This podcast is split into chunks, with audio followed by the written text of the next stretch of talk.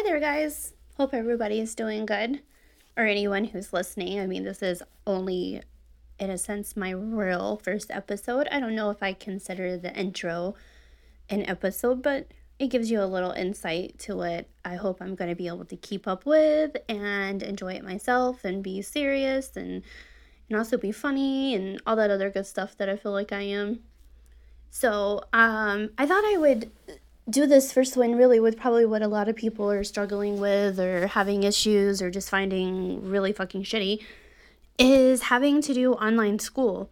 So here in Arizona, at least in my school district, and we have so many school districts here, and even within a school district, they're doing different things. So where my kids are, they're not starting back in person until October 13th, which is fine. But they really were just not prepared for this online stuff.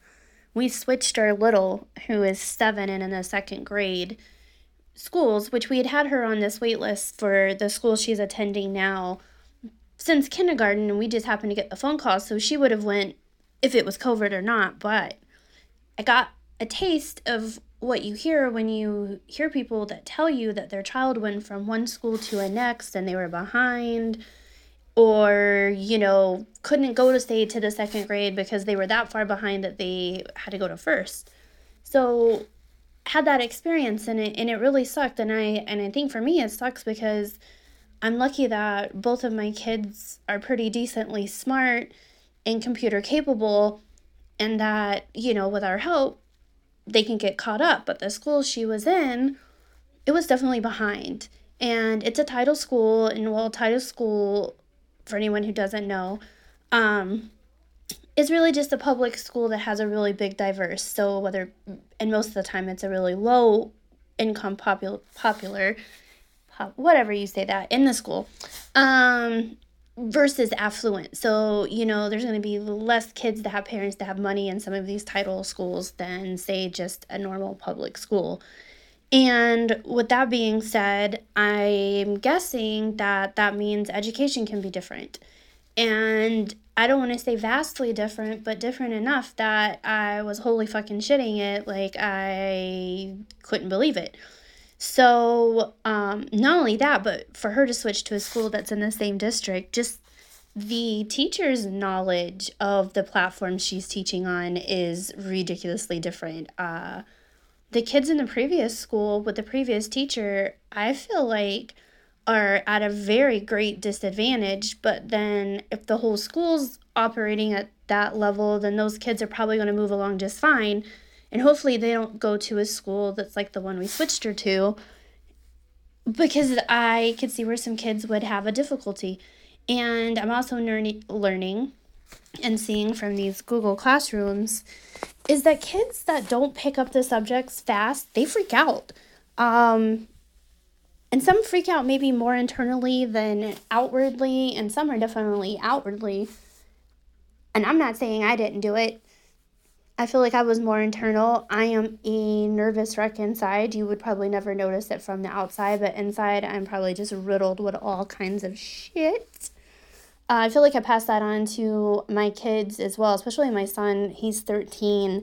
And I feel like I gave him a little bit of that. And I think over education, and I think that's because my parents didn't give two shits when I was growing up. I can't remember them helping me with homework or praising me for good grades or pushing me for this or, you know, saying you really should finish high school.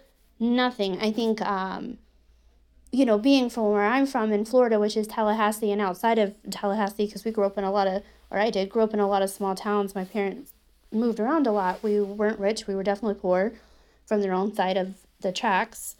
So I didn't get a lot of school help. Uh, but I was, from what I'm understanding now, especially as an adult, I was a brighter kid. I didn't know it then, but I got through it pretty good for what I was given and from talking to my teachers and superintendents and administrators that are in the school system, I think had I had had a little bit of that push, I think I would have had more drive and determination and would have just been a little different. Um, still the same person, I think, or at least I'd like to hope, but our experiences and stuff like that really do shape us, so who knows. But both of my kids, or at least the one, the other one just got tested, is gifted. and he's probably on the high spectrum. He's got some quirks, a lot of sensory issues, nerve wracking sometimes, very literal, doesn't understand, can't really, like, can think outside of the box, but not really. Like, he's. He's different, um, which is great, and sometimes it really sucks. So, but again, with that being said, having two kids that are bright, maybe I've been lucky during this whole experience. But recently, I felt like I've been a soul sucking twat for my children. Um, I've always pushy, again, like I said with academics, because my parents weren't, and pushy, especially with my son, way too hard, which I is probably why we're having some problems now. But um, and I'm trying not to be that way with my daughter, but it's still hard. Like it's really hard.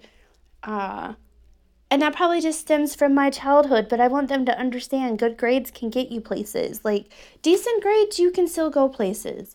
But those good grades get you those scholarships and they get you some of that recognition and you know, unfortunately, like we do well for ourselves, but n- not to the point where we can pay for anybody's schooling. I might be able to help your ass, but we ain't paying for it all. Like, you definitely gonna get you a job. So, um, again, so maybe I've had it easy. But the other day with that uh, testing we have, I think it's called NWEA testing, which is a standardized testing to see where they're at. Monday happened to be reading. Within the first three questions, my ass has already made my child cry, not like countless times, bawling. As I'm saying things, I hear it. Like, I hear what I'm saying and I'm still saying it. Like, of course, she doesn't know how to divide. She's never learned. Um, no, she wouldn't understand it. No, it's not easy. So then you try to explain it because they're learning how to group, which we're not supposed to be helping them. So I'm trying to show her how to group it in threes. And like my son, they just don't listen and pay attention. So I'm getting frustrated and I'm like, you know, freaking out, like, I don't understand. Like, why aren't you getting this? And then, you know, she starts crying and then I'm like, okay, just pick a button, just pick a button, whatever.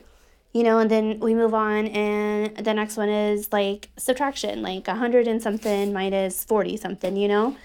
And I noticed beginning of the year she struggled with subtraction, but um, try to get like that first teacher to pay any fucking attention was crazy. Plus, she just sometimes really got under my skin.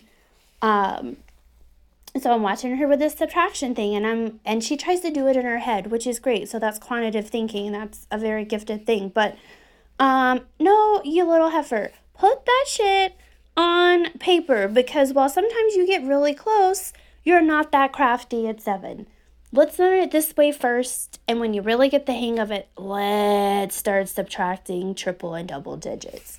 So that's almost, you know, kind of what I say. I'm, t- but you know, I tell her, I'm like, what are you doing? Why are you doing it in your head? You can't do math in your head. Write it down. That's horrible. Because, yes, she can do math in her head. I've watched her. I know she can. She just happened to not be able to do this problem. In subtraction, again, not her thing.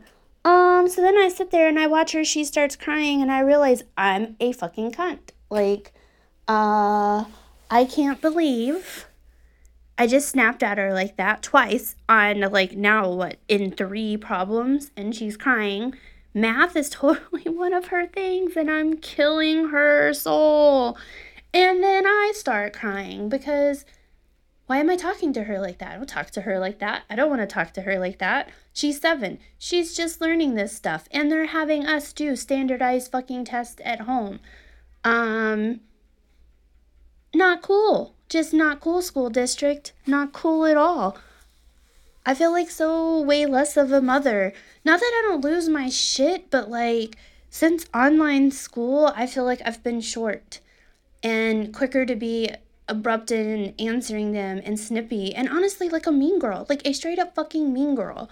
The other day, she's trying to level me and because they're up my butt all the time, like we really haven't left the house, grocery store, Walmart, maybe a Target to pick their stuff up from school.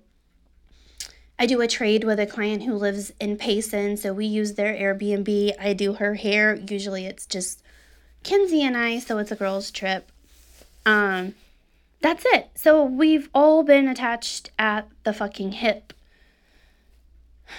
I am just needing a break. So she's trying to love on me and I'm I'm I'm in it now. I mean, I'm not going to win no award for acting, but I don't think my 7-year-old had any clue that I'm sitting there and I'm mentally like I don't want to say disgusted, but like mind shivering like angry to disgusted to like I don't want to be touched. Like please don't touch me. Why are you touching me? Like leave me alone. Like and it's so sad.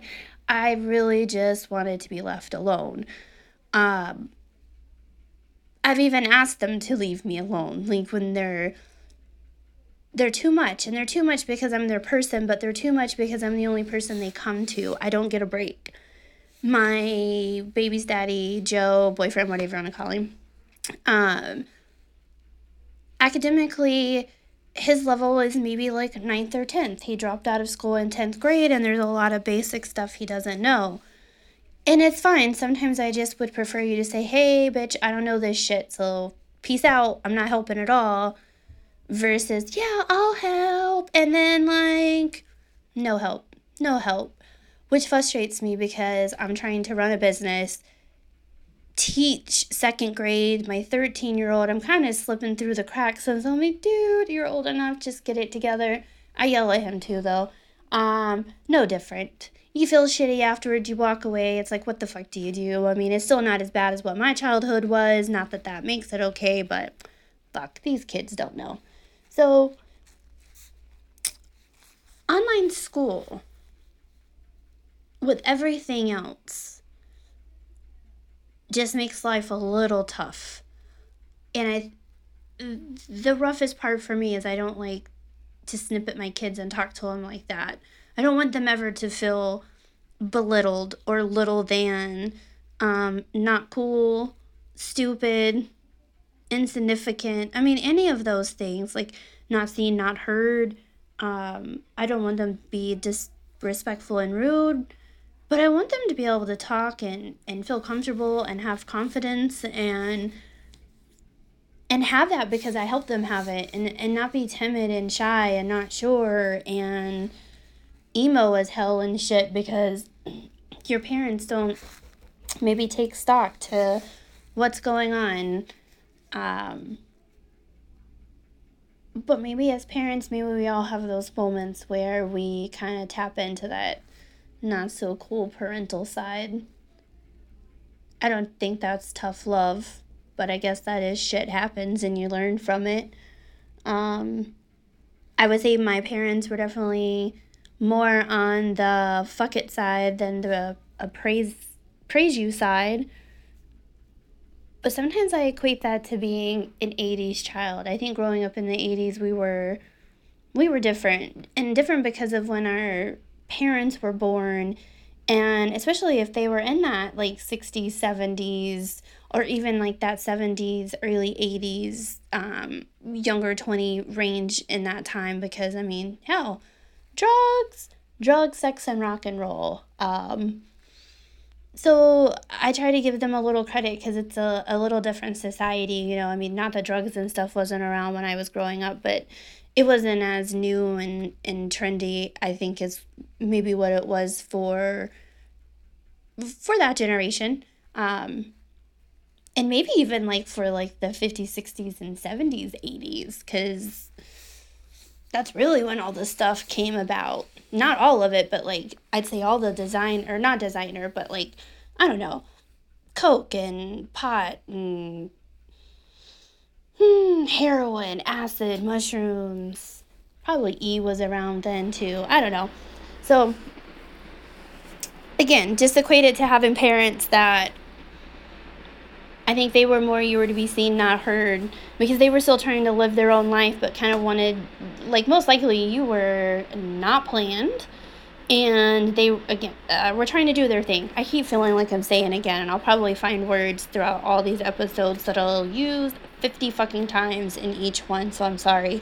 Uh, I'm also one of those assholes that air quote, but I don't know why, and I try not to, and I do these weird hand motions, which I think people have totally realized that I'm still trying to do fucking air quotes. So, I don't know.